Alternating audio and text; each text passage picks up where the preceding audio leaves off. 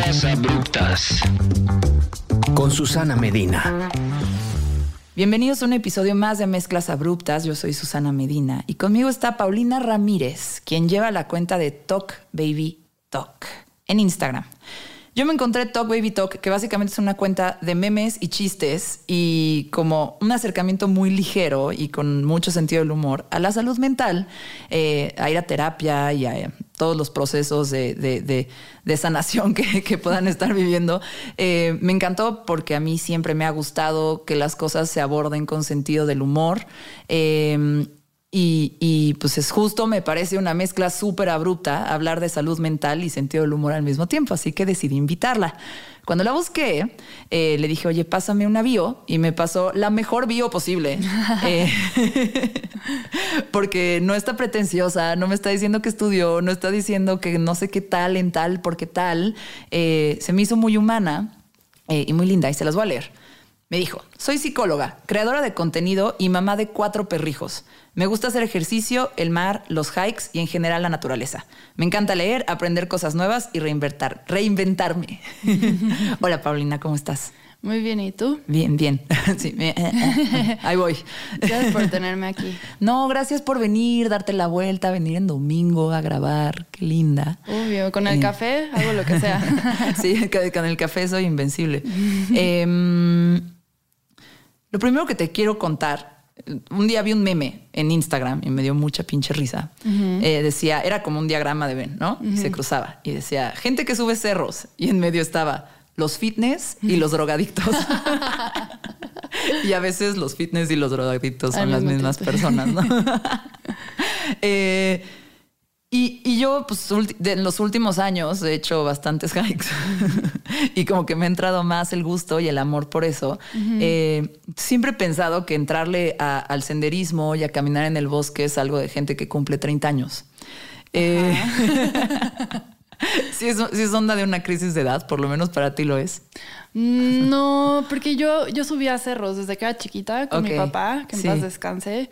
Eh, desde que era chiquitita los fines de semana, él y yo nos íbamos a subir Chipinque y, y las M's en Monterrey. Sí, me encanta Chipinque. Sí, sí, sí. Me encanta que haya osos en Monterrey.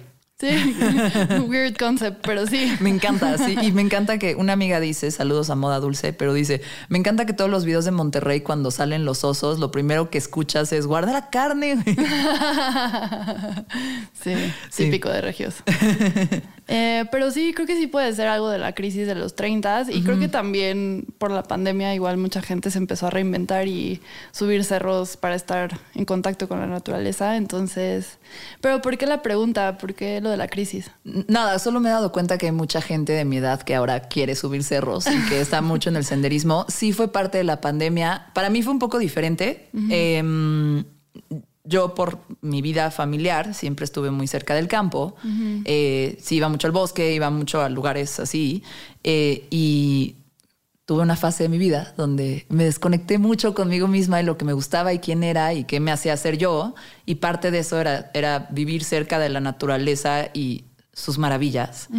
Em, y, me di cuenta de eso en un viaje que hice con mi mamá a la Patagonia, que estuvo muy chido. Eh, la llevé a un lugar tan frío como su corazón y nos trepamos a un glaciar y, en el glaciar y, como caminando por ahí con mis botas de, de, hike y así dije, güey, esto era quien eras. O sea, claro que estás feliz aquí porque esto era quien eras. Y, eso pasó en el 2019. Entonces, a partir del 2019, mi vida se ha sido mucho como volver a conectar con quien yo era y que había como guardado en un cajón. Y, por eso volví a eso. Y coincidió que todas mis amigas de 30 años también quieren andar subiendo cerros y subir fotos al respecto. Sí. Sí, típico de social media de que ahora todos vamos a subir el Isla o el Nevado de Toluca, etcétera, Ahora todos vamos a meternos a cubetas con hielos. Sí, sí, eso también está de moda. Sí, no, no sé si yo voy a ser de las personas que suben una foto llorando o que suben una foto adentro de una cubeta de hielos, pero definitivamente soy de las personas que suben una foto cuando trepa un cerrito, güey. Obvio. Oye, me costó trabajo, güey. Dejé el pulmón en, el, entre en la subida entre las piedras. Sí, aquí está la evidencia de que sí lo hice. Vean, soy sana, no solo voy al antro. Partidazo. Em, Cuéntanos un poquito de ti. Ahorita fuimos por un café y medio nos contamos nuestras vidas, em, pero me encantaría que, que, nos contaras cómo empezaste a interesarte por la psicología, ¿no? ¿Cómo fue tu acercamiento? Uf, qué buena pregunta. Eh, pues fíjate que para mí también fue algo así como regresar a mi autenticidad. Em, cuando era chica, mi, bueno, tenía tres años cuando nos fuimos a vivir a Monterrey y yo era Opus Dei. ¡Ah! Uf. Yo era de los legionarios. No, te gano. El Opus Dei es, es el Opus Dei, es una secta. Aquí están sus dos niñas favoritas, privilegiadas, escuela de legionarios, sí. Sí. Este, mis papás eran súper Opus Dei. Mi hermano llegó a ser numerario de los que no se casan, sí. Y, pero en Monterrey, en la escuela en la que estaba, de las cosas buenas que obtuve, es que nos involucraban mucho con acciones eh, sociales, o sea, ir a ver a a los niños eh, con discapacidad, a niños con autismo, con síndrome de Down, eh, hacer mucha labor social. Y fuera de la religión, que ahorita no soy religiosa para nada, yo sí conecto mucho con eso, con, con, las causas, con la justicia social, con el, Es un deber ser, pero no deber ser porque lo tengo que hacer, sino porque me nace y conecto con eso y, y me hace sentirme bien, ¿no? Entonces, te digo, cuando era chiquita yo hacía mucho eso con esta escuela de Opus Dei. Y este y además también subía cerros con mi papá toda mi infancia. Este, pero y me acuerdo que desde chiquita yo decía, es que yo quiero ser maestra o quiero trabajar con los niños con síndrome de Down o como todo eso me llamaba muchísimo la atención, pero afuera de mi mamá, que mi mamá fue maestra y directora de esa escuela Opus Dei. Ok, no, o sea, you were it. Sí, sí, sí, no, sí. Este, el resto de mi familia era muy financiera, muy como de economics, así, banqueros, etcétera. Entonces era como, como, ew, ¿por qué, ¿por qué quieres ser maestra, no? ¿Por qué quieres eh, trabajar con niños. Te llamaba la atención como la ambición y la sensación de poder o, o, sea, como la seguridad económica. ¿Qué es lo que te llamaba la atención de las finanzas y ese mundo? No, al contrario, más bien yo quería ser maestra ah, y mi familia era como, Iu, ¿por qué quieres ser maestra? ¿Por qué no quieres ser ambiciosa y trabajar godín en un banco y tener seguridad social? No, seguridad económica. Sí, sí, sí. Entonces... Eh, ¿Por qué la rat race? Que le llaman rat sí, porque es rat race, ¿no? Y entonces más bien creo que a lo largo de los años estas ideas de necesitas querer trabajar en bancos y tener mucha lana y así fueron permeando en mi autenticidad. Así lo veo yo. Este, y al final terminé estudiando finanzas en el TEC de Monterrey. Fue una experiencia increíble. No la cambiaría por nada del mundo. Y después trabajé en bancos casi seis años y también no te diría que fue una experiencia increíble. Fue una experiencia muy formadora. Ok. Eh, así como tú me mencionabas hace rato que trabajar en ¿Puedo decir? Sí, claro, en grupo modelo. En grupo modelo te formó, te dio mucha estructura. Yo me di cuenta que cuando entré a estudiar psicología en la NAWAC, yo tenía muchísima más estructura que todos mis compañeros y yo me tomaba las cosas en serio y como que los trabajos los hacía perfecto y las, las presentaciones para pasar al pizarrón, todo lo hacía perfecto. Y también aprendí, podías hacer todo más rápido que el promedio porque ya tenías como la estructura y la formación para hacerlo. Sí. Y no sabes cómo me di de topes ahí. Yo iba con el director de la carrera. Yo es que no entiendo por qué mis compañeros hacen las cosas como tan mediocre. Y pues obviamente yo llevaba una carrera en el TEC, que y es más años. y, trabajé como banquera bastante tiempo. Este, entonces, para mí estudiar psicología fue regresar a mi autenticidad, ¿no? Regresar a esa niña, a esa Pau chiquita que quería trabajar con niños con autismo o síndrome de Down o con discapacidad o ahora trabajo con millennials. Me encanta trabajar con millennials, me identifico mucho con mis pacientes. Eso eres. Eso soy. Entonces, este, sí, así fue para mí estudiar psicología, regresar a mi, a mi yo original, que se siente muy bien. Ok, ok. Línea del tiempo, nada más para enfatizar. Era, estudiaste finanzas, trabajaste un rato, te diste cuenta que estabas muy lejos de quién eras, eh, decidiste renunciar, estudiar psicología y ahora eres psicóloga y memera. Y memera y creadora de contenido. Porque además ahí me salté una parte. Llegué a estudiar un año en la UP. Marketing. Marketing. Mi mamá dice, todo es perfecto porque de algo para tus memes te sirvió haber estudiado marketing en la UP. Ajá. Entonces, es real. Mm. Tu mamá muy sabia. Sí. Yo siento que todo, to- todo a veces fue necesario, ¿no? Eh, tengo dos cosas que pienso, igual las voy a tirar así, pero una es eh, como que no hay buenas ni malas decisiones, solo decisiones tomadas. Eh, y la otra cosa que, que- que me da paz es que por lo, por lo que sea que pasaste o lo que te tardaste para llegar a algo, fue necesario. 100%. Ajá, y creo que ahí, eso a mí me libera un chingo. De, los voy a hacer dibujos, esas dos frases. No mames, ¿cómo no las has hecho? Me tagueas. Sí, te tagueo. Em, bueno, eh, yo un día escuché la definición perfecta de salud mental. Así, estábamos haciendo un podcast que se llama Hazlo por la Chela. Eh, yo lo produje y, y- y dentro de, eso- de esos episodios ah, dieron una definición súper buena de lo que es salud mental. Y dije, ah, ya entendí. Pero no la quiero dar yo, quiero que la des tú primero. ¿Cuál es la definición de salud mental? ¿Te puedo decir mi definición de salud mental? Por favor. Mi definición de salud mental es estar en la capacidad plena o casi plena que te permita ser tú mismo y disfrutar la vida, ayudar a los demás, estar con otros, estar presente y, y, y sí, poder ejercer tus capacidades y funcionar y disfrutar que funcionas y este, sí, eso para mí sería salud mental. es, coincide con lo que a mí me dijeron, ¿no? Porque mucha gente cree que la salud mental es estar feliz o estar bien. Uf, no. Y no, la salud mental es que lo que sea que estás sintiendo, tu estado de ánimo, no te impida hacer las cosas que quieres hacer o que tienes que hacer, ¿no?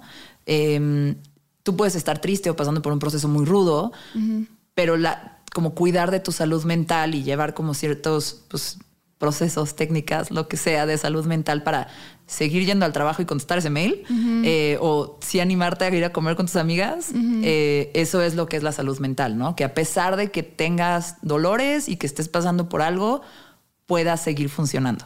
Sí, justo ahí lo complementaría con, es normal tener tristeza, es normal sentir miedo, pero cuando la tristeza se convierte en una tristeza tan profunda que te impide ir al trabajo, contestar correos, ir a convivir con tus amigas, te impide salir de tu cama, cumplir tus responsabilidades, ahí ya no es una tristeza entre comillas normal, sería una depresión. Sí. Lo mismo con el miedo. El miedo, sentir miedo es súper habilitante, o sea, te, te activa, te hace estar este, presente, enfocada. Pero si ya sientes un miedo tan profundo que no te impide satisfacer como tus responsabilidades y conectar con el mundo, ahí ya también se vuelve un trastorno mental, que sería eh, la ansiedad. Tú tienes una cuenta de memes que se llama Talk Baby Talk. Y la razón por la cual te invité a este podcast es porque a mí me da muchísima curiosidad el cruce, esa línea, esa mezcla abrupta entre la salud mental y el sentido del humor. ¿Y cuál crees que sea ese- esa mezcla? ¿Cuál crees, cómo definirías ese cruce? Ese cruce, qué buena pregunta. Eh, pues no sé, siento que en, en Instagram, ahora en TikTok, pero en Instagram hay muchísimas cuentas de salud mental, ¿no? Que definen como qué es ansiedad o qué es depresión. Yo incluso tengo una de esas, se llama Soy psicóloga. Sí. Esa es mi página, como entre comillas, igual, seria. Eh, pero justo el cruce de, de la- del humor y, y de la salud mental que lo aterrizo en memes es una forma de conectar con un poco más de apertura sobre este tema que no se ve a simple vista, pero que sí ocupa un lugar en la vida de muchas personas, ¿no? Entonces, no sé, para mí es darle apertura con un poco de humor a las personas a decir, yo también soy. Yo, yo creo que ese cruce tiene que ver mucho con la capacidad también de reírte de ti mismo, ¿no? Y de ver con ligereza y con naturalidad lo que te puede estar pasando, ¿no? Al final, como si o sea, no eres la única persona triste en el mundo, o incluso no eres la única persona con el mismo problema en el mundo y que es normal y que también puedes encontrar el lado simpático de las cosas eh, y usar eso como una herramienta para verte con más ligereza y sentir que el reto es menos grande. Em, ahí te va una historia. Un señor, un señor de Chihuahua, una vez me dijo con una, así, un acento muy fuerte y muy golpeado, que yo no me quería dar cuenta porque yo era como Chandler de Friends. Dijo, tú eres Chandler. Eh, que yo hago chistes y que soy sarcástica para no sentir lo que me está poniendo triste o como para aligerar lo que me duele. Eh, y dije, al chile sí. Eh, y, y- y como que también me hizo pensar como que no sé qué hasta qué punto el sentido del humor es una herramienta y hasta qué punto es un refugio, no es una negación. Eh, y deja de ser una herramienta de empoderamiento. La pregunta sería, ¿tú qué crees? No, hombre, definitivamente puede ser las dos. Puede ser una forma de escudarte del entorno, o sea, como, ah, me río de mis problemas para no sentir dolor o pena o miedo o ansiedad, lo que sea. Pero también puede ser una forma adaptativa de ver el mundo y ver las cosas, ¿no? Yo te diría que para mí es algo adaptativo. Sí. Y creo que para las personas que me siguen también, eh, de decir como, ah, ok, esto se llama trastorno de ansiedad generalizado y me puedo reír un poco con la imagen, sí. pero también me puedo ser responsable y pedir ayuda, porque la persona que está atrás de esa cuenta me está diciendo, no está solo, pide ayuda y, y puede salir adelante, ¿no? ¿no? No estoy diciendo, ah, vamos a reír todos de que tenemos ansiedad y depresión, pero hasta ahí y me voy a seguir riendo sin, sin ser responsable y hacer algo al respecto. Ok, ok. Em, ¿Qué onda con Talk Baby Talk? ¿Cómo le arrancaste? ¿Cómo te despertó? Mamá, quiero ser memera. Uf, eh, bueno, así como viste que me reinventó un buen de veces. Sí. Eh, y ya escuchaste, ¿no? He sido eh, marketing, financiera, psicóloga.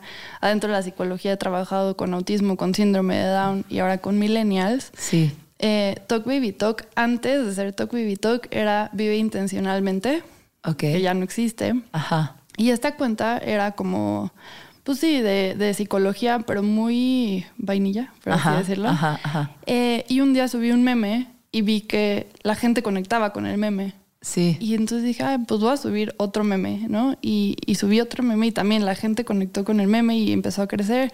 Y de repente un memero muy famoso me reposteó y creció, vive intencionalmente en esa época. Creo que yo te encontré por una reposteada de memelas o algo así. ah, sí, justo. Él me reposteó y Ajá. creció mi cuenta muy Ok. cañón. Este, y actualmente soy de la comunidad memera mexicana. Existe. Me encanta. Me encanta que la gente se organice para ser chistosa. Sí, ya, ya- ya vamos por nuestra segunda posada memera. ¡Wow! Ajá, y va a haber un, un tipo Comic Con, pero de memes. Sí. Este, el caso es que de repente no tengo trastorno obsesivo compulsivo, pero tengo rasgos TOC. O sea, Ajá. de repente puedo tender a la obsesión. Ok. Este, entonces dije como, ¿qué nombre le puedo poner que tenga que ver algo conmigo?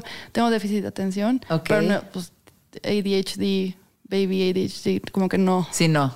Este, entonces, no sé, dije, ah, pues rasgos TOC, pues TOC Baby TOC. Y ya, de ahí nació, de prueba y error. Hermoso. ¿Y cómo lo sostienes? Porque hacer memes es una chambota. O sea, Es tienes un equipo. O sea, ¿cómo cuidas las redes? ¿Que alguien más te te- ¿De dónde te los robas? O sea, ¿cómo le haces para hacer tu cuenta de memes? No, no sé si escuchaste mi suspiro. Eh, Ajá. La neta sí es un, sí es un chambón. Eh, lo bueno es que soy creativa. Y una vez una tía me dijo algo súper valioso que vivo con esas palabras.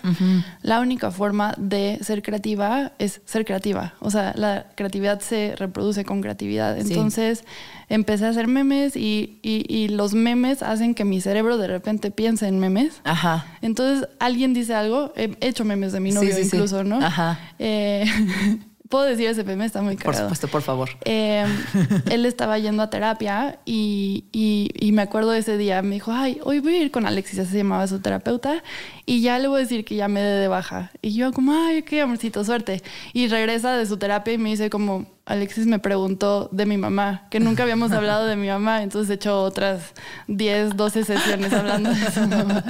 Pero es un meme súper real, o sea, cuando tú ya sientes que ya te van a dar de alta en terapia y de repente tu terapeuta te dice como, ¿y qué tal tus daddy issues, no? Ajá. Sí.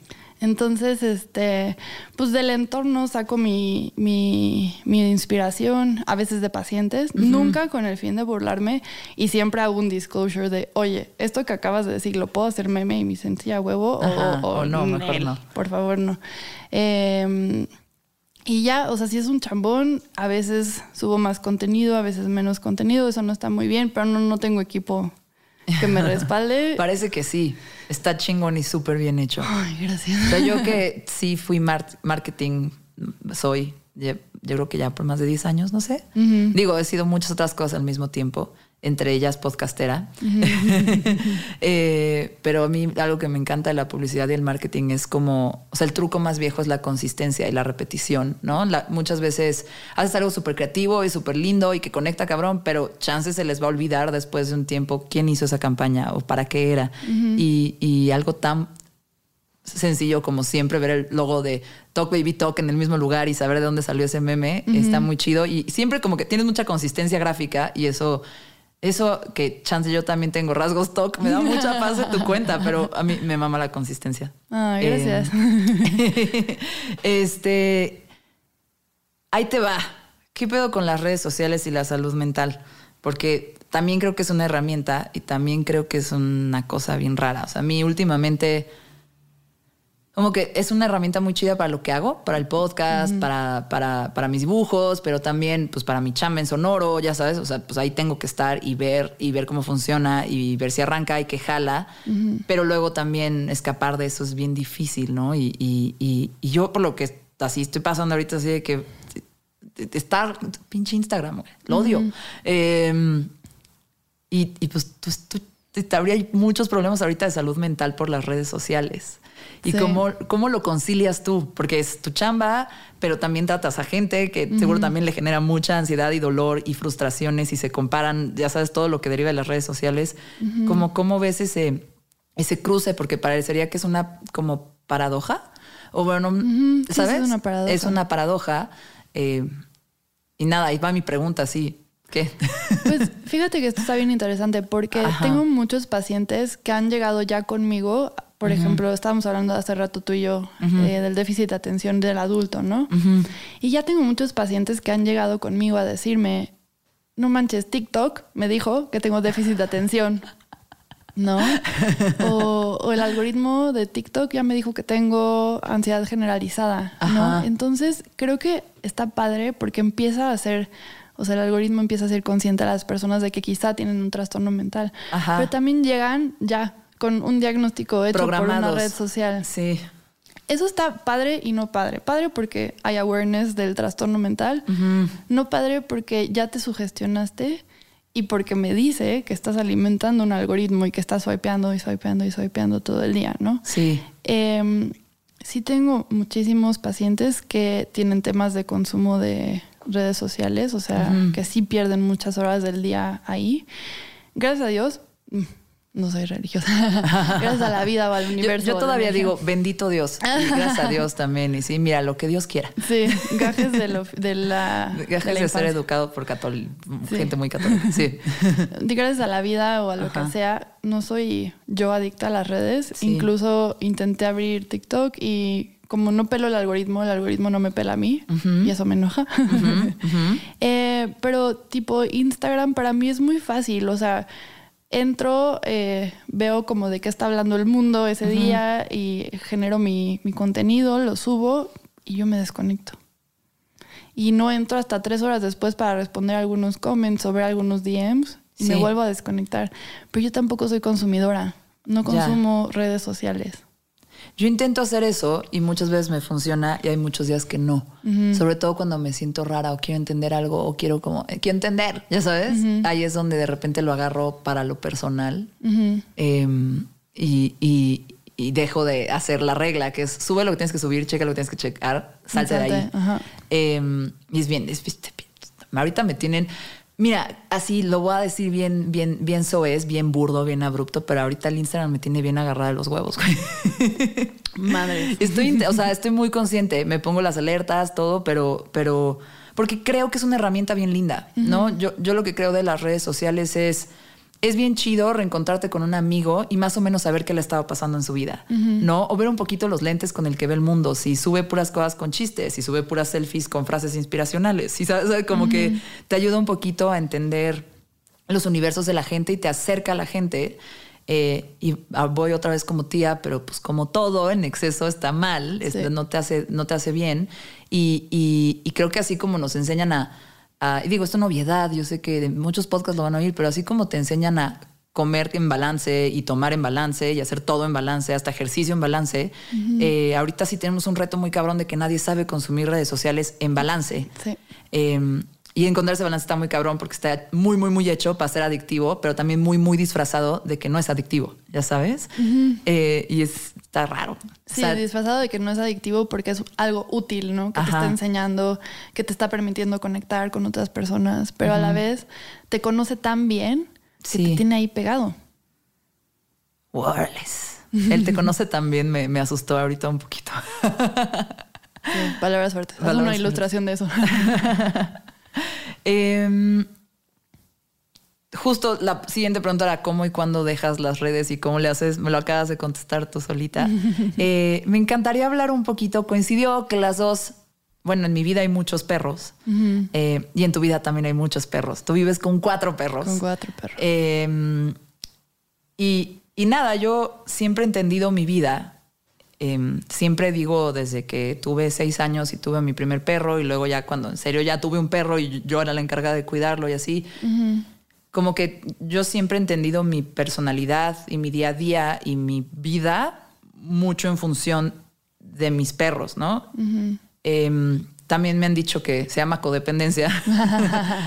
también a mí es como, como una como fuente de fortaleza y entusiasmo y como de alegría y también como de mama los perros. O sea, si, si me preguntas qué es lo más, sí, qué es lo más chido del mundo, son los perros. Y yo para estar bien me di cuenta que necesitaba tener un perro. O sea, que, que mi rutina, mi personalidad, lo que mi día a día me exige tener algo de quien cuidar y que cuide de mí, me da seguridad, pero también le pone agenda, o sea, como que le pone un horario a mi día, le pone estructura. Te da rutina. Ajá, te da rutina y, también es como algo estético. De repente veo a, mi, a Montana y digo, no, estás guapísima, güey, estás bien pinche guapa. y, y, como, nada, estoy así como cantinflando todo lo que siento por mi perro. En algún otro episodio seré un poquito más articulada. eh, pero bueno, es algo que siempre ha estado ahí, ¿no? Y que yo siempre, eh, yo siempre he combinado con mi bienestar. Como cuando no tuve perro seis meses, yo me di cuenta que mi vida se estaba yendo al carajo y que tenía que volver a tener perro para que volviera a tener orden, ¿no? A lo mejor no, a lo mejor tengo que trabajar en mí o lo que sea, pero sí me ayudó, fue una herramienta que, que, me, que me, volvió a como a, enchufar, ¿no? A la, a la realidad. Em, ¿Cuál es el cruce entre los perros y la salud mental? ¿Cuál es la relación para ti? hay, hay un buen de estudios. Eh, digo, yo en lo personal también te podría decir por dos. O sea, amo los perros, los perros me dan sentido de vida. Rudy, mi chihuahuita, me salvó de una depresión brutal. Eh, eso es en lo personal. Pero también hay un buen de estudios. Por ejemplo, no me acuerdo si era en la Universidad de Austin. es que, trae una gorra padricísima de Austin. Eh, que justo hicieron una investigación de los finales, en exámenes finales. Pusieron como un corralito con eh, cachorritos en la semana de finales. Y entonces a un grupo los metían antes del final a jugar con los cachorritos y a otro grupo de control no y, y, lo que hacían era revisar los resultados no y cómo entraban antes del examen cómo salían después del examen. Y sí se encontraba no este este patrón o este resultado o conclusión de que las personas que estaban en contacto con los cachorritos antes del, examen salían mejor en las calificaciones, entraban menos estresados, salían menos estresados y, ubicas esos pensamientos catastróficos de no, seguro me fue pésimo y así. Eso tampoco existía. O sea, como que en realidad los cachorritos sí lograron nivelar el estrés, la ansiedad en esas personas. Ajá. Entonces, es un, estudio interesante que, me parece interesante compartir. Y el otro es de que sí hay una relación con la oxitocina, así la misma hormona que liberas cuando ves a un bebé recién nacido y te hace conectarte con el bebé, también se libera con los perritos. O sea, este amor incondicional que te hace sentirte enamoradísimo de tu perro y amarlo y así, sí existe. O sea, sí tiene una relación, una... Eh, no relación, un, origen biológico, o sea, sí ah, segregamos. Instintivo. Segregamos una hormona que es la oxitocina cuando estamos con nuestro perro. O sea, y entonces nos sentimos felices y plenos y placenteros y conectados.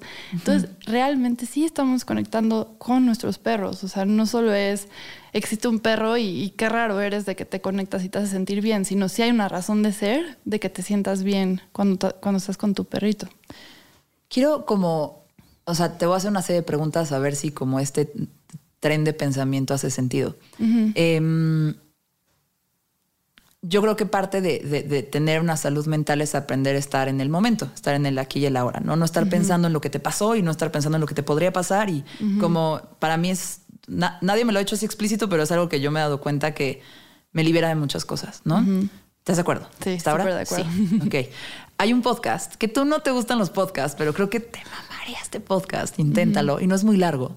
Eh, se llama The Happiness Lab sí, lo he eh, escuchado. Ah, bueno, y hay un episodio en el que ella habla de cómo tener. No, mentira, no sé si lo escuché ahí, lo voy a buscar, The Happiness Lab o No Stupid Questions. Alguna de las dos. No Stupid Questions es más de ciencia y la gente manda preguntas y lo resuelve, pero. y les resuelven la pregunta, ¿no? Creo que fue The Happiness Lab. Em, y entonces explican cómo tu perro te puede ayudar a como romper con los patrones de ansiedad o, aprender a estar presente en el aquí en el ahora, em, que los perros son muy buenos para eso. Sí, te anclan. Ajá. A mí algo, por ejemplo, que me pasaba con Lara, Lara Perro, hashtag Lara Perro, búsquenla en Instagram. Fue mi golden, 13 años. Me ayudó a pasar muchas fases de mi vida desde yo tenía terror a la oscuridad a los 16 años y ese perro me ayudó a que pudiera salir de la cama en la noche eh, hasta muchas cosas después que me pasaron. O sea, ese perro se fue cuando yo pues, tenía 30 eh, y, me acompañó en un gran proceso de mi vida. Era muy sabia. Eh, y estaba obsesionada con las ardillas. Y era una golden. Y tú dirías, güey, una golden es un amor, no sé qué. Bueno, traía, no sabes, la cantidad de cosas muertas que me traía. y ya muy viejita, seguía obsesionada con las ardillas camino al parque, solo así iba en línea recta. O sea, no, ella no se distraía con nada, iba en línea recta al parque, así, una flecha, y cuando llegaba ya empezaba a ver nada más hacia arriba los árboles. Y yo me sentaba mucho a verla, como veía ardillas, y le avisaba dónde había una ardilla, y nos sentábamos a ver ardillas. Eso, eso hacíamos. Em, y, y me dio mucho gusto en este episodio del podcast que te digo, porque hablaban que justo como si pasas a tu perro, o sea, un recurso que dan como para estar en el presente y usar a tu perro para estar más mindful, ¿no? Estar en el momento, como hacer presencia, es no pases a tu perro con los audífonos o tener una llamada o ni estar viendo. Es como algo que te puede ayudar es ve que huele, ve que le entusiasma, sí, o sea, si en el parque lo puedes soltar, ve hacia dónde va, como fíjate en las cosas que ellos se fijan, porque aprecian las cosas chiquitas eh, y porque aprecian las cosas del momento y porque algo tan baboso como las ardillas o, ¿sabes? Si ese otro perrito les hizo una finta, eh, pues son las cosas chiquitas de la vida que te hacen como estar muy presente y, también te aligeran todo lo demás. Eh, eso me gustó muchísimo de, de ese episodio, que es verlo, para los perros la felicidad es muy sencilla, ¿no? y, las cosas son muy sencillas. Y si tú empiezas a apreciar lo que ellos aprecian, te, das un poco de alegrías también. Sí, cañón. O sea, siento que ellos hacen mucho, digo, obviamente sin ser seres conscientes, pero hacen mucho esto de conectar con los sentidos, ¿no? Y con lo que hay enfrente de ellos y estar feliz con las cosas pequeñitas. O sea, entonces sí, qué valioso comentario. o sea, los perros nos pueden enseñar a, a ser mindful de nuestra vida. Esa es una. Y a practicar gratitud también, ¿no? Gratitud, sí. De, o sea, a mí lo que me sorprende es, me sigue queriendo. O sea, le he regañado, le he dicho, le he encerrado, le, ya sabes, luego hay días que pues no te levantas y pobre, y de todas formas... Te ama. Te ama. Eh, y ahí está. Em, esas son cosas obvias de los perros, pero en serio sí, la paciencia y la gratitud son de las cosas más, más chidas que te pueden enseñar si estás poniendo atención, ¿ok? tener un perro para Instagram no es tener un perro, güey. Em, otra cosa que yo vi, te lo voy a pasar porque está bien lindo, es un video de Vox, ya sabes, VOX, que son, es un canal de, de YouTube. Y había un título que me gustó mucho que decía, ¿por qué cuando se muere tu perro sientes que se murió alguien de tu familia? Uy, es que son de tu familia, es una extensión tuya. Y a lo mejor lo voy a parafrasear mal. Lo vamos, voy a poner estos links en, la descripción del podcast. A lo mejor lo voy a parafrasear mal, pero, pero básicamente lo que explica es que los perros fueron adiestrados, primero obviamente como para cazar y que estaban cerca de los campamentos, entonces les arrojaban lo que sobraba de carne y entonces así protegían el campamento, pero luego los ayudaban a cazar y, en fin, ¿no? Pasó la historia y la evolución y, y, todo, y milenios. Em, pero que todos los perros al final se iban como educando o adiestrando o incluso em, este, creando y se iban criando las razas para cosas funcionales. Es como tú vas a meterte a hoyos y sacar topos. Tú vas a recoger a la presa que acabo de disparar y necesito que tus dientes no lo arruinen. Ahí están los labradores y los golden retrievers. Tú vas a guiar caballos grandaneses. Tú vas a proteger a los rebaños de los leones, ¿no? Los, los reachback. hay, hay como... Razas para todo. Razas para todo. Y que al final, esos perros, o sea, al final como que la relación perro-humano siempre ha sido como de simbiosis, instintiva. Yo te traigo tu pato, tú me das de comer, ¿sabes? Y lo que explica este video es que, pues ahorita, yo la verdad no necesito que Montana ni la loba me traigan un pato. De hecho, les agradecería que no me traigan. Lara una vez me trajo una tortuga y, o sea, no se la agradezco. me metió en problemas. Pero lo que está pasando ahorita en esta relación simbiosis con los animales es que ellos te dan apoyo emocional y compañía y fortalezas y tú les das de comer y al revés, ¿no? O sea, como que se hace ese, ese yo te doy algo, se transformó a un apoyo más emocional. Y que al final nuestra relación con los perros es instintiva, es de, de los de, tía, de los cavernícolas. Sí, está en nuestro ADN. Está en nuestro ADN y en nuestro instinto despertar a protegerlos y depender de ellos. Y está en su ADN y en su instinto querer protegerte, cuidarte y buscarte. Me gustó mucho porque es. Me gustó mucho porque lo explicó un poco con ciencia y con instinto, algo que duele tanto, eh, porque al final pues, se vuelve una, una como un soporte que tienes por un periodo corto de tiempo, ya sabes, que, que, te acompaña en una fase de tu vida y que, pues sí, es, es rudo dejar ir fases, fases de tu vida. Es que, digo, a lo mejor y lo que voy a decir suena muy codependiente, pero siento que el tiempo que están contigo se vuelve una extensión de ti, o sea... Es, e, eres tú y es el perro, pero ese perro ya tiene muchas cosas tuyas y sabe cómo te mueves y cómo es tu día y cómo acompañarte y cómo le gusta, cómo te gusta a ti que esté presente contigo. Entonces, no sé, siento que sí se vuelve como una extensión tuya muy linda y que obviamente cuando se mueren, se muere o transiciona una parte tuya hasta que consigues un nuevo popi. Pero sí, o sea, es como transiciona una parte tuya que te dio tanto apoyo y tanta eh, compañerismo y lo tienes que dejar ir y, esperar a que llegue la siguiente transición tuya, ¿no? Ese nuevo perrito. Muy lindo. Algo contenido para tu meme. y un día con Lara me pasó más, me di cuenta que me desperté se despertó conmigo, me fue a hacer un café, me siguió, fue al baño, me acompañó mientras fue al baño, eh, me vio encuerarme, meterme a bañar. Y en eso dije, no mames, esta es la definición de intimidad. o sea, la relación que tengo con Lara Perro es la relación más íntima, digo, en su momento que he tenido. O sea, nunca he tenido esta como entendimiento de cómo estudiar con nadie excepto con mi perro. Y dije, ok, nuevo concepto aprendido que jamás había aprendido, intimidad, ya sabes. Eh, y, y la otra cosa es que vi este meme muy cagado que decía detrás de cualquier mujer fuerte hay un perrito que la sigue al baño. Ay, cosita, sí. Sí, está muy cabrón, güey. Siguen a todos lados. O sea, yo a veces digo así como, güey, ahorita no. Dame chance. Sí, dame tantito espacio. O sea, no necesito tropezarme contigo cada cosa que voy a hacer. Depa es chiquito, güey. O sea, no hace falta. Y ahorita eh, que lo dices, de, mis cuatro perros, dos son los que me acompañan al baño. Y es como, güey, ahorita no necesito que me valides, ya sabes. Ese es el meme. Em, es bien raro porque un amigo, Paco de Pablo, me dijo una cosa muy chistosa. Me dijo, güey, es bien raro que los perros cagan y te ven a los ojos. Sí, eso significa confianza, ¿sabías? Que ¿Ah, confían en ti. Sí. En su momento más vulnerable. Valóralo. La siguiente, la siguiente vez que tus perritos vayan y te ven a los ojos, ti como, güey, gracias. Yo también confío en ti. Em, ahorita tenemos que hablar de Montana, pero eso ya se va a extender mucho el podcast porque casi no lo hace. De hecho, se esconde para hacerlo. Pero yo creo que es porque la regañé mucho en el proceso de entrenamiento.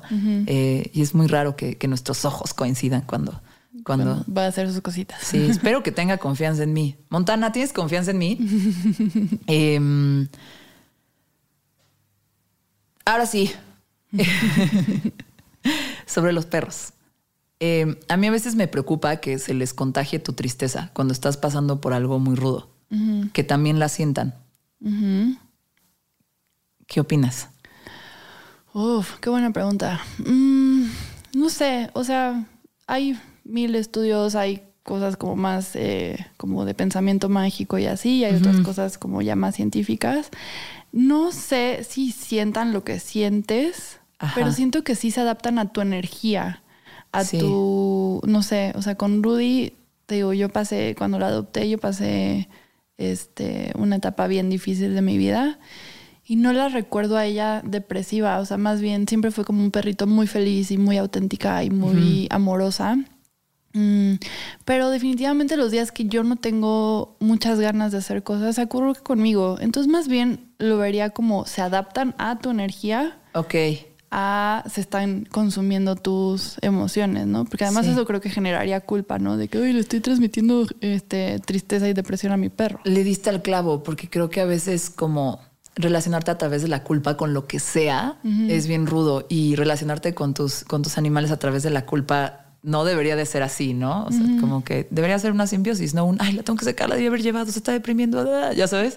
Eh, creo que ese es un punto muy importante. A mí me pasó en mis 20 que, que pasé por un momentazo acá bien rudo y enflaqué mucho, mucho, mucho, mucho, mucho. Em, y pues andaba bien tristona, ¿no? Así, muy, muy en el suelo. Y Lara llevaba un rato así y de repente un día me di cuenta que Lara, mi perro, estaba muy flaca, muy, muy flaca también. Y como que dije, o sea, me dejé de cuidar a mí, la dejé de cuidar a ella. Y lo que me hizo salir como de ese momento oscuro fue ver a mi perro mal, como que dije, ah, no mames. Y entonces, por eso te lo pregunto, porque me acuerdo mucho de ese momento en el que vi que, que ya ella lo estaba padeciendo. O sea, no que se le transmitía la energía, sino que a lo mejor le dejé de poner atención. Eh, y, me ayudó mucho como a pues, poner, volver, a poner a las vivas para que mi perro estuviera bien. Sí, sí, ya te entendí. O sea, creo que ahí más bien sería como no descuidar tu responsabilidad, que al final es el perrito, sí. por tú estar pasando por un mal momento. Aunque me imagino que fue súper transitorio y... Sí, fue, fue transitorio. Y creo que su existencia me hizo volver a, conectar. Eso es valiosísimo. Este... Quiero pasar a otra parte de la entrevista. Súper, échala. Justo cuando encontré tu cuenta, yo estaba insistiendo mucho de que alguien muy cercano en mi vida fuera a terapia, que ya le urgía, que ya... más, si a mí me preguntas es me hubiera encantado que en mi materias de la prepa, alguien me hubiera enseñado inteligencia emocional, me hubieran llevado a terapia, nada más como proceso, o sea, algo porque está muy cabrón tener que aprender de muchas cosas y muchas herramientas hasta que tienes 30. Eh, siento que no vas a dejar de hacer las pendejadas que tienes que hacer a los 20, pero menos, o sea, son herramientas. Está chido que te eduquen un poco en, inteligencia emocional, en, cómo manejar, o sea, tus emociones, lo que te está pasando, en cómo cuidarte. Nadie te enseña finanzas personales en la escuela, nadie te enseña esas cosas que neta sí te sirven más que el teorema de Pitágoras. Sí, em, entonces, pues yo estoy insistiéndole a esta persona de mi familia que, que debe de ir a terapia. Y yo sé que la gente va a terapia cuando ya se da cuenta que tiene que ir y está ready, pero me vale madre. ¿Cómo obligas a alguien a quien vaya a, alguien que vaya a terapia? ¿Cómo lo induces a que vaya a terapia? ¿Qué puedes hacer? ¿Cómo hackeas para, para que vaya? la respuesta corta es no se puede. Ok. Porque aunque te obliguen a... O sea, imagínate esto, una pareja súper disfuncional, ¿no? Y una, un miembro de la pareja va a terapia y el otro miembro de la pareja no va. Y el que sí va está muy frustrado porque dice, la terapia sí me está funcionando, pero necesito que este güey o vieja vaya también, ¿no? Me urge. Pero si la otra persona lo hace por la que sí va, no va a pasar nada, porque no estás listo para ver lo que necesitas cambiar, lo que necesitas eh, transformar, lo que necesitas ver de ti. Hay muchas cosas muy dolorosas que trabajarlas en terapia cuesta, cuesta un chingo. Sí. Entonces, if you're not ready, aunque te obliguen a ir a terapia, no va a funcionar, porque no lo quieres ver, no lo quieres tocar, no lo quieres desenvolver. Puede estar muy profundo en tu ser y decir, ahí está bien, aunque no esté bien. Y en un proceso como de acompañamiento, o sea, de que alguien está pasando por algo y tú dices, ah, chance deberías ir a terapia, lo sugieres y ya. El resto te quedas calladito. ¿O no lo sugieres jamás? No, sugerirlo sí está Porque bien. Porque viene desde que quieres que esté bien y sabes como a lo mejor esto te podría ayudar. Sí, sugerirlo está súper bien. Como, no sé, güey, mi terapeuta es bien chido, deberías de tratarlo. Este. Pero no, sin duda, así someter ni va a funcionar. Es más, tengo una paciente ahorita que son como dos colegas de trabajo y una llegó conmigo primero y ella sí es, desde el día uno se encueró, o sea, emocionalmente. Sí, sí, sí. así me dijo, mira, todos estos son mis temas, todo esto es lo que quiero trabajar, I'm ready y súper dispuesta, ¿no? Y la colega, hasta siete sesiones después, me empezó a decir lo que estaba mal en su vida. Y ella estaba a dos de darse de de alta sola y decirme no me está funcionando la terapia. Y la última sesión que tuvimos le dije, güey, esto es lo que necesitaba ver. O sea, ahora sí, hoy estás lista para empezar a trabajar en tu terapia. Hoy que ya me puedes decir, esto no está bien, esto me duele, esto no me gusta. y, y, fue la primera sesión que lloró. Y le dije, esas lágrimas son las que te van a ayudar a avanzar. No es decir, todo está bien, no hay ningún problema, me llevo perfecto con Me aguanto machín. Sí, que aguantarse es lo peor que podemos hacer. Este, y, respondiendo a lo de la prepa, yo digo, ni siquiera en prepa nos deberían de enseñar inteligencia emocional, más bien en el kinder, ¿no? A poder decir, siento miedo, siento tristeza, eh, estoy, sí, bajoneado y está bien y se vale y lo voy a sacar y voy a ver qué puedo hacer con estas emociones, pero no, desde kinder nos deberían enseñar a a saber cuándo necesitamos sí, ayuda. A no sentir culpa por sentirte de cierta forma, ¿no? Lo que yo, o sea, yo sí crecí mucho en, en, esta como cultura de, de, echarle ganas, tienes que estar bien y sé feliz y ve el lado chingón y ya, si es como, no, güey, a veces hay que ver el lado, hay que sentarse con el lado no chingón, con el lado culero eh, y observar el lado culero un rato, eh, como porque, o sea, la vas a ver mucho y tienes que aprender a convivir con eso, ¿no? Es que además hay cosas en la vida que simplemente están culeras. O sea, y, y, y, se vale que de repente en la vida hayan cosas que estén culeras y, que las tienes que trabajar, ¿no? Creo, creo que muchos de nosotros que hicimos con papás que te decían como, ya, ya, tu vida está súper bien, agradece lo que tienes y órale a chingarle. Y es, sí, sí puedo agradecer, pero también me puedo sentir mal. Puedo necesitar ayuda porque me siento mal, aunque tengo cosas chingonas, pero me estoy sintiendo mal ahorita. Eso está cañón, ¿no? Cuando le dices a una, o sea, como decirle a una persona, todas estas cosas chidas que me das están súper chidas. También necesito esto, ya sabes. Eso es algo bien, e, eso es algo bien, bien difícil de, de, manejar, porque no es como que no esté agradecida por todo esto es como también esto podría ayudar, ¿no? Y a lo mejor algo de lo, de lo anterior no es tan necesario, pero como es, esa es una cosa bien ruda, ¿no? Sentir que tenemos que sentirnos agradecidos o, o, como esto pasa, ¿no? O sea, lo puedo traducir hasta los papás, ¿no? Ay, pues ellos me dieron la vida y me cuidaron y me dieron una carrera y me dieron oportunidades y me dieron muchas herramientas y muchísima fuerza pero también un poco hay que decirle huevos a los papás cuando están haciendo algo que te lastima, ¿no? Sí, me causaste mucho dolor y, ahora yo lo estoy pagando en terapia, ¿no? Sí, o deja de hacer esto o ayúdame a navegar esto, no diciéndome lo que siempre me dices respecto a esto, ¿no? Sí, ¿qué tal los estos? Estoy, el, esto es, es, es, un, es un como una elipsis gigante de, de, de, de cosas. Ajá, trauma. Oye, yo lo que te iba a decir es que cuando estaba, cuando trabajaba en bancos, me acuerdo que iba a terapia, eh, fueron unas terapias bien rudas, te lo juro que yo me sentaba en el piso a llorar y decía, es que me caga mi vida y sufro, vivir, me, o sea, sufro viviendo, ¿no? Y, y, yo leía un buen, siempre he sido muy, muy buena para leer, yo leía un buen de, si practicas gratitud te vas a sentir mejor y, y, y es como un hack del cerebro, y es real, sí practicar gratitud hace muchas cosas buenas en el cerebro, se ha comprobado, sí. pero me acuerdo, porque me iba muy bien económicamente, me, digo ahorita también, pero en esa época me iba muy bien haciendo lo que hacía. Y me acuerdo que mi psicóloga, sin juzgarla, a lo mejor es su, su forma de trabajar, que me decía, es que tienes que aprender a, eh, a ser agradecida, porque si no, el universo te va a quitar todo lo que te ha dado. Y entonces a mí, para mí era como terror, ¿no?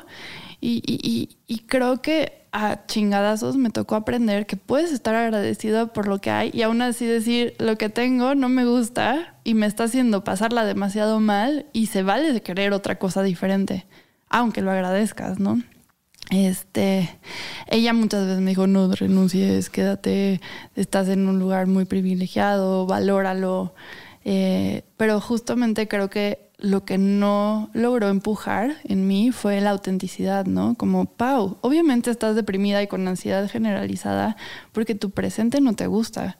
Y creo que si tu presente no te gusta es muy válido decir, lo agradezco, agradezco lo que fue, pero déjame busco lo que sigue en mi vida. Sí. Que fue justamente, eh, creo que lo que hice ha sido lo más valioso que he hecho. Me encantó. Eh, o sea, todo en exceso es malo, hasta demasiada gratitud, ¿no? sí. y manifestar y creer tanto en el universo. Sí. A veces también un poco, pito universo. Oye, yo ando en esas. Y me encanta que me hayas contado lo de esta terapeuta psicóloga, porque eh, yo ahorita estoy pasando en un proceso de elegir una nueva terapeuta. eh, tuve una muy mala experiencia con la que estaba en tratamiento. eh, Así que te van un montón de preguntas al respecto y creo que con esto eh, podríamos ir cerrando el episodio. Ok. Eh, pero me di cuenta que hay mucha gente a mi alrededor que no sabe cómo hacer esto, ni yo, ¿sabes? Ahorita estoy con dos psicólogas diferentes de diferentes escuelas y, y, y puta, hasta, hasta dije, ¿Se vale no ser monógama acá? como, en como... realidad, eso sí, la respuesta es ¿se vale? No, no se vale. A, a, ver, espera, espera, espera. Ahí va, vamos primero por partes. Ajá. Una pregunta que me hizo un amigo fue, creo que yo ya debería ir a terapia, pero no sé cómo lo consigues, o sea, dónde buscas o, o cómo le haces. Uh -huh. ¿Cómo encuentras un terapeuta? ¿Tu amigo es millennial? Sí.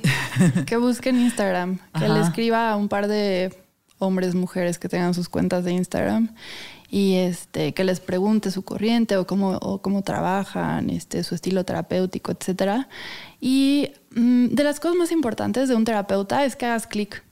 Que te relaciones, te identifiques con la persona que tengas enfrente. Eh, hace un buen, escribí un libro eh, que más bien es como una especie de tesis. Uh -huh. Y justo de los primeros capítulos es lo del terapeuta. Y está comprobado que más que la corriente terapéutica, uh -huh. o sea, si es psicoanalista, si es cognitivo-conductual, si es racional emotivo, etcétera, uh -huh. lo más importante es que esa persona que tengas enfrente confíes, este, te guste su estilo, te gusta cómo hable, su framework, conecte con tu framework, su estilo de trabajo, etcétera. O sea, eso es lo más importante. Si no confías en la persona que tienes enfrente, no va a funcionar. Órale. Eh, ahorita, yo una cosa que hice fue preguntarle a amigos que trabajan, psicólogos, uh -huh. ¿no? Así, oye, o eh, yo en particular con una amiga que supe que la acompañaron por un proceso muy chido uh -huh. y, y, siempre habló muy bien de su terapeuta. Le dije, oye, pues a ver, pásame el contacto, creo que, creo uh -huh. que ocupo. Eh, y a otro amigo si, si, eh, psicoanalista le dije, a ver, échame acá también. Yo siempre, siempre dije, nunca el psicoanálisis y nunca digas nunca, que a lo mejor tengo que regresar a algo más formal y no a alguien que me hable de, de física cuántica. eh, y, este, y, y, fue así como me acerqué, pero creo que lo más cabrón para cuando estás empezando a buscar a un psicólogo es preguntarle a otros psicólogos o amigos que hayan ido a terapia si te pueden recomendar. Y es, es, una pregunta bien rara porque mucha gente le da penita, ¿no? Así como, oye, güey. Eh, creo que siempre aplica. El amigo de un amigo necesita la terapia, güey. ¿Cómo se llama la tuya? Sí. eh, pero sin pena, ¿no? Y creo que también, sí, o sea, ya, digo, si no puedes trascender la pena y no puedes verlo con sentido del humor, eh, de todas formas pregunta discretamente y di que es para alguien más. ya luego tratas ese terror en, en sí, terapia. En terapia. Justamente muchos de mis pacientes uh -huh. llegan por mis Instagrams uh -huh. y normalmente me dicen, me escriben en el de soy psicóloga y me dicen, oye, es que vi tus memes y me dieron mucha risa. ¿Tienes espacio para terapia? Y yo como, uy, qué cagada forma de llegar a terapia, ¿no? este, pero sí, o sea, pregunta, pregúntale a la persona que tienes enfrente cómo trabaja, cuál es su estilo. Ve a una sesión de prueba, ¿se vale? Sí. Llegar a la sesión y, y, y decirle, híjole, chavo, chava, mujer, hombre, uh -huh. no conecto contigo, pero esto es lo que quiero trabajar. ¿Tienes a alguien más? Y okay. se vale, es súper válido llegar a terapia y decirle al, al psicólogo, al psiquiatra, lo que sea, no estoy conectando contigo, ¿tienes otra opción? Sí. Y no pasa nada, y no es personal. O sea, de verdad, okay. creo que lo peor que puedes hacer es quedarte callado y seguir yendo a terapia y no estar conforme. Sí. Es lo peor que puedes hacer, la neta. Sí, yo hice, tú, yo cometí ese error. Cuando de repente me di cuenta que ya yo no estaba avanzando, dije, paciencia, en algún momento ayudó, sigue, a lo mejor es tu ego saliendo. Mm. Al, no, hay veces hay que hacerle caso al ego. De verdad. Ajá. Y más al instinto, ¿no? al instinto. Como esto no está conectando conmigo, esto, esto no, está, está vibrando conmigo. Oye, eh, ¿qué te tienes que preguntar para elegir a tu terapeuta? Yo ahorita que pregunté, me hicieron de hombre o mujer, presencial o no, qué corriente, ya sabes, y, yo así, ah, este, yo dije, bueno, alguien más o menos de mi edad y que viva un poco más el contexto de, pues, si yo vivo en las redes sociales, tengo que hacer las cosas por trabajo, que también entienda, se balance, ¿no? Que no sea un, ay, date un detox de Instagram, es como, sí, güey, ¿de dónde saco dinero, no? Sí, exacto. este, como que sabía que quería que fuera dije, bueno, a lo mejor me toca ver un hombre, pero no estaba segura porque siempre había ido con mujeres. Este, a lo mejor quiero esto, a lo mejor, como que no sabía qué quería y, me di cuenta que dije, ay, al chile, voy a hacer speed dating de, psicólogos y, ver, y que me conteste más rápido y quien esté y quien pueda y así, y pues se va a ir poniendo en orden y, ya, ¿no? Veré, veré qué pasa. Ahorita la pregunta es, para una persona que nunca lo ha hecho, ¿qué se tiene que preguntar eh, para elegir un terapeuta? O sea, ¿qué, ¿qué, tendría que estar en su checklist? Pues no sé, a lo mejor el periodo de la terapia, o sea, cuánto tiempo quieres que dure, porque el psicoanálisis es conocido que es más largo. Eh, digo, pueden haber psicoanalistas que trabajan un periodo de tiempo más corto, pero históricamente son terapias más largas, ¿no? Sí. Entonces el tiempo, este, quieres trabajar tu presente o tu pasado, quieres alguien que reconozca trastornos mentales o alguien que, o sea, porque hay, hay eh, corrientes que los trastornos mentales no los integran, ¿no? No, no existen. Em, quieres alguien que esté o sea, porque hay psicólogos que no trabajan con psiquiatras, ¿no? Como, híjole, no, no, no, no te mediques, todo sale con terapia, ¿no? Por ejemplo, yo soy súper fan de trabajar con psiquiatras. Tengo mi red de apoyo de psiquiatras enorme y tengo psiquiatras para TOC, para déficit de atención, para adicciones y trabajo con ellos. Y es bien padre, te juro, ves cómo la persona sale, ¿no? De su, sí. de su Es una herramienta temporal. Saludos a Alicia Hernández que una vez me dijo es que sí, a veces la con la terapia no alcanza. sí, real, es real. Y yo me he quitado la ansiedad a brincos, o sea, literal, entrenando un chingo con yoga y meditación y vuelve, güey. No, tampoco. o sea, de repente hay que, de, repente hay que usar herramientas que, que que te ha puesto la modernidad. Y lo bueno es que los psiquiatras con los que trabajo también son millennials, porque hay historias de error con psiquiatras, ¿no? De que primera sesión, 20 minutos, ya te dieron tu receta de tres cosas que te tienes que tomar. Y siento que en los millennials, aunque tengamos un poco menos de experiencia, estamos muchísimo más conectados con la realidad, con lo que hay, con, con, el entorno, con los retos del presente, ¿no? Eh, ¿Qué otra cosa? Mm, pues no sé, o sea, ver amigos o amigas que les haya funcionado su proceso, que admires cómo han cambiado o, mejorado su vida, a esas personas te puedes acercar y decirle, güey, ¿cómo le hiciste para estar donde estás hoy?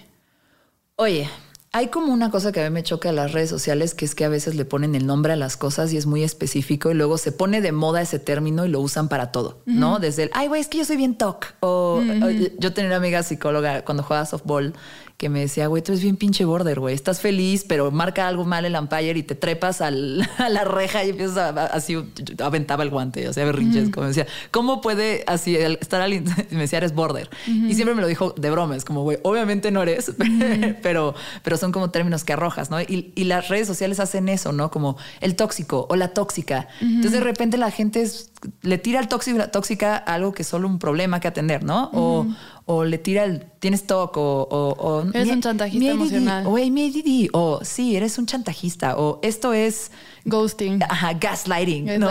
O sea siento, siento que nos tiran esos conceptos en redes sociales y luego ya lo integras y lo dices lo echas para todo A mí me caga el de las red flags. O sea, ese es como, no sé qué, red flag. Y ponen 800, em, eh, banderitas rojas en emojis. Y yo digo, güey, chale. O sea, están, están como abobando y reduciendo mucho todas las como fragilidades, grietas que son parte de la personalidad de las personas y de las situaciones. Entonces, bajo ese pensamiento, yo he aligerado mucho las red flags, particularmente con mi terapeuta. Eh, ¿Cuáles son las red flags? Así, usando ese lenguaje, perdón que, o sea, algo que me choca, lo voy a usar. ¿Cuáles son las red flags cuando estás viendo a un terapeuta? o sea, ah. cosas que te deberías de fijar. Eh, Mm, no sé, igual si te minimizan, si no empatizan contigo, si no, no hacen caso a tus necesidades y, quieren hablar de otra cosa que no sea lo que tú quieres hablar. Ok, esa es muy buena. Sí. Em, no sé si te cancelan mucho, eso también es un red flag. Este, si ves que no está conectando con tu historia y con lo que estás diciendo. Em, si te empiezan a dar órdenes, como, uy, no, tienes que hacer esto. O sea, como que un psicólogo sí puede dar su punto de vista, pero mantenerse muy al margen y no direccionar, o sea, no decirte tienes que. ¿Qué otro red flag? Como ponerte en contra de, tu entorno, de personas, personas clave. Mm, supongo que esas serían las que se me ocurren ahorita. Ok. Supongo que hay más. Buenísimo. Em, ¿Puedes estar con dos terapeutas al mismo tiempo? Creo que esa es la, primera respuesta que esa te es la primera que te quería preguntar. No. Ok. No se puede. Eh, psicólogo y psiquiatra sí. es, eh, es, es un abordaje. Ay, ¿cómo se es un binomio que se necesita. Es un binomio que a veces se necesita. Es eh, multi. Ay, se me fue la pregunta. Multi. Es. Ahorita se me viene. Pero sí. ¿Mande? Multiinstrumental. No. Multifacético. No. Multifactorial. Eh, no. Eh, o sea, es que hay muchas veces que para un tema, por ejemplo, si tienes un, trastorno de la alimentación, eh, necesitas un nutriólogo, un psiquiatra y un psicólogo. Sí, se complementan. Multidisciplinario. Multidisciplinario, ahí está, es la pregunta que estaba digo, la palabra que estaba buscando. Sí. Este, sí, a veces necesitas un, equipo multidisciplinario. En ese caso sí puedes tener varios terapeutas, pero si es terapia regular, no puedes tener dos psicólogos. Ok. O les tienes que decir. Sí. O sea, conmigo han llegado eh, pacientes que me han dicho como, oye, es que estoy yendo con una psicóloga y quiero ver también contigo. Y le dije, sí, pero le tienes que avisar a la otra persona y no puedes tener dos terapeutas al mismo tiempo. ¿Por qué? Muchas. Ajá. no sé. La respuesta real es, no sé, solamente no se puede tener dos terapeutas al mismo tiempo. Supongo que porque los puedes poner en su contra y es de que, ay, me dijo la otra terapeuta que eh, hiciera, practicar gratitud y la otra te va a decir, no, yo, te, yo creo que tú tienes que reconocer tus logros.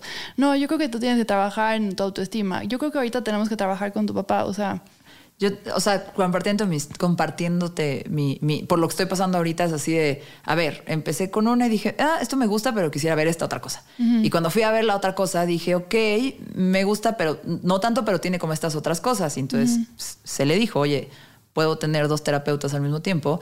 Una me dijo que no, la otra me dijo, sí, este, hay que llevar, la psicoanalista fue la que me dijo, sí, puedes ver, ¿qué onda? Yo no tengo un problema, ¿no? Y yo, obviamente ves, ¿no? Que los conflictos, que a lo mejor estás trabajando narrativas diferentes con cada una, a lo mejor es abrumador, digo, fuera del gasto, que es otra cosa, em, pero, pero sobre todo, pues sí, estás llevando como dos narrativas al mismo tiempo, que a lo mejor tú como persona no vas a poder conciliar a veces, ¿no? Y de por sí el trabajo de, de, de pues sí, el tratamiento mm, mental y, psicológico, pues tiene que estar como de alguna forma ordenado y conducido y, y, a lo mejor integrar las dos cosas no está chido. Entonces lo que yo decidí hacer fue un par de dates más y ya escojo, ¿no? Veo, veo que necesito em, y eso es lo que estoy haciendo. Mientras haya transparencia con ambas de que estás en dos procesos y que vas a decidir uno de los dos. Yo, dije, con una no puedo, o sea, con una cita no puedo, o sea, necesito ver una, dos más y ya. Era lo que te iba a decir. O sea, nada más no empieces dos procesos terapéuticos diferentes porque además te vas a acabar tú solita. Emocionalmente eh, puede llegar a ser muy desgastante estar en un proceso terapéutico. Lo primero que piensas es que hueva volver a contar lo mismo. sí, es un tema. Sí, sí, sí. Cuéntame de tu pasado y de tu niñez y con quién vivías, todo eso. Sí, puede ser tedioso. Oye, pues este, la última pregunta. Gracias por todo esto que nos has dicho. Eh, eh, te tienen que seguir en Talk Baby Talk. Y en arroba soy psicóloga. Ajá. Eh, pero antes de todo eso, antes de cerrar y despedirnos y agradecerte porque estés aquí, abruptamente te quiero hacer una pregunta de, sé que te gusta leer y que prefieres leer a escuchar podcasts. Eh, recomienda tres libros que tú dirías, ah, de, las, los tres libros que más me han, enseñado, esos les dejo aquí como de regalito. Mm, no sé si son los que más me han enseñado, pero son de los que más recomiendo. Sí. Hay un libro que se me hace espectacular, se llama Life's Golden Ticket. Ok. Es de un cuate que va a una feria y en cada puesto de la feria aprende cosas diferentes. Ok. Eh, habla mucho de las transiciones de la vida, de las cosas que podemos cambiar. Y a mí ese libro me sirvió mucho cuando cambié de financiera a psicóloga. Entonces, a cualquier persona que esté en una transición, Se lo súper recomiendo. Ok. Ah, el segundo sería las mujeres que aman demasiado. Yo definitivamente no soy una mujer que ama demasiado, pero he visto que en la cultura mexicana y latina habemos muchas de esas. Sacrificio eh, di- disfrazado de adaptación. Sí, Ajá. y vivo el maltrato como amor y la abnegación para que se queden y todo eso. Entonces, no que yo haya hecho clic con ese libro, porque crecí con una mamá luchona empoderada, entonces, gracias a eso. Eh, pero sí he visto mucho, eh, sí, muchos beneficios en las personas que han leído ese libro. Y el tercero es el de los cuatro acuerdos. Ok. La neta sí parezco... Joe Dispensa. ¿Sí es Dispensa? No, no, perdón. es de un mexicano, de Miguel Ruiz. Ah, sí, cierto. Don Miguel Ruiz. Sí, sí, sí. Este, A, a mí no me hicieron leerlo, pero me mandaron videos. Una, mi primera terapeuta que la amo eh, me, me dijo, ok, sé que no quieres leer nada de superación personal. Ya después yo cambió.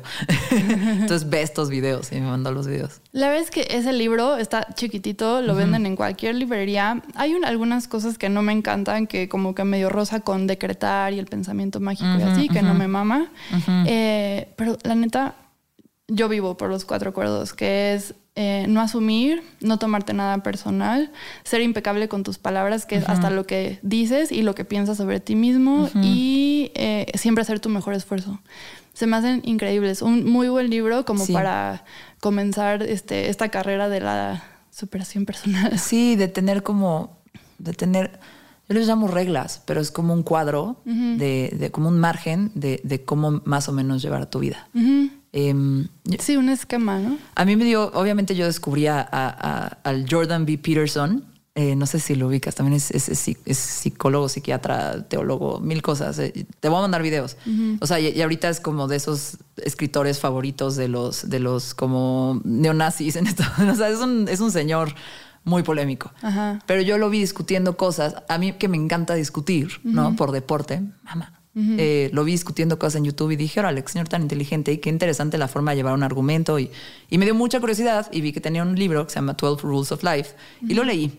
Está bueno. Eh, o sea, tiene conceptos interesantes, pero también puedo ver donde hay muchas ideas que se pueden tornar peligrosas y que yo, yo no estoy lo suficientemente preparada para entender si realmente el güey está poniendo la semilla para una idea peligrosa o si solo, ¿sabes? Es como una idea que se puede interpretar y llevar a un extremo erróneo, ¿no? Yo sí encontré herramientas muy chidas. Es lo Eh, más valioso. Y la herramienta que más me gustó, porque a mí siempre, a mí siempre me han cagado las mentiras, ¿no? Y, y la falta de transparencia y como, o sea, pues sí, ¿no? Como una regla que me encantó era, este, siempre di la verdad o por lo menos no mientas. Y es una de los marcos, o sea, creo que esas ideas de esos libros te ayudan a ponerte ese margen de cómo quiero vivir, ¿no? Esta, esta es una regla que con, con la que me voy a casar un poquito para operar en el mundo y te va a traer cosas buenas, te va a traer cosas malas, pero por lo menos sabes por qué estás haciendo las cosas. Entonces, volviéndolo a los cuatro acuerdos, es si los pones de repente como un margen para actuar, para tus acciones, para llevar un proceso, te van a ayudar a entender por qué estás haciendo las cosas, con su 100%. costo y su, y su beneficio, ¿sabes? Sí, 100%. Buenísimo. Pues muchas gracias por venir. Me encanta todo lo que haces. Soy bien Gracias, fan. Gracias, Medina. Eh, y nada, Nos despedimos. cuando todos. quieras regresas a, a- a mezclas abruptas. Ay, gracias. Vas a ver que sí. Tengo mucho que preguntarte, cosas de la ayahuasca y así, pero ese es otro episodio. Ok. Adiós. Bye. Mezclas abruptas. Con Susana Medina. Sigue o suscríbete a este podcast para recibir un nuevo episodio cada semana. Deja una reseña. De preferencia 5 estrellas. Excelente servicio. Y si quieres seguir la conversación, busca arroba mezclas abruptas Mezclas abruptas. o arroba Susy Rain. S-U-Z-Y Rain de lluvia en inglés. En Twitter o Instagram. Mezclas abruptas con Susana Medina.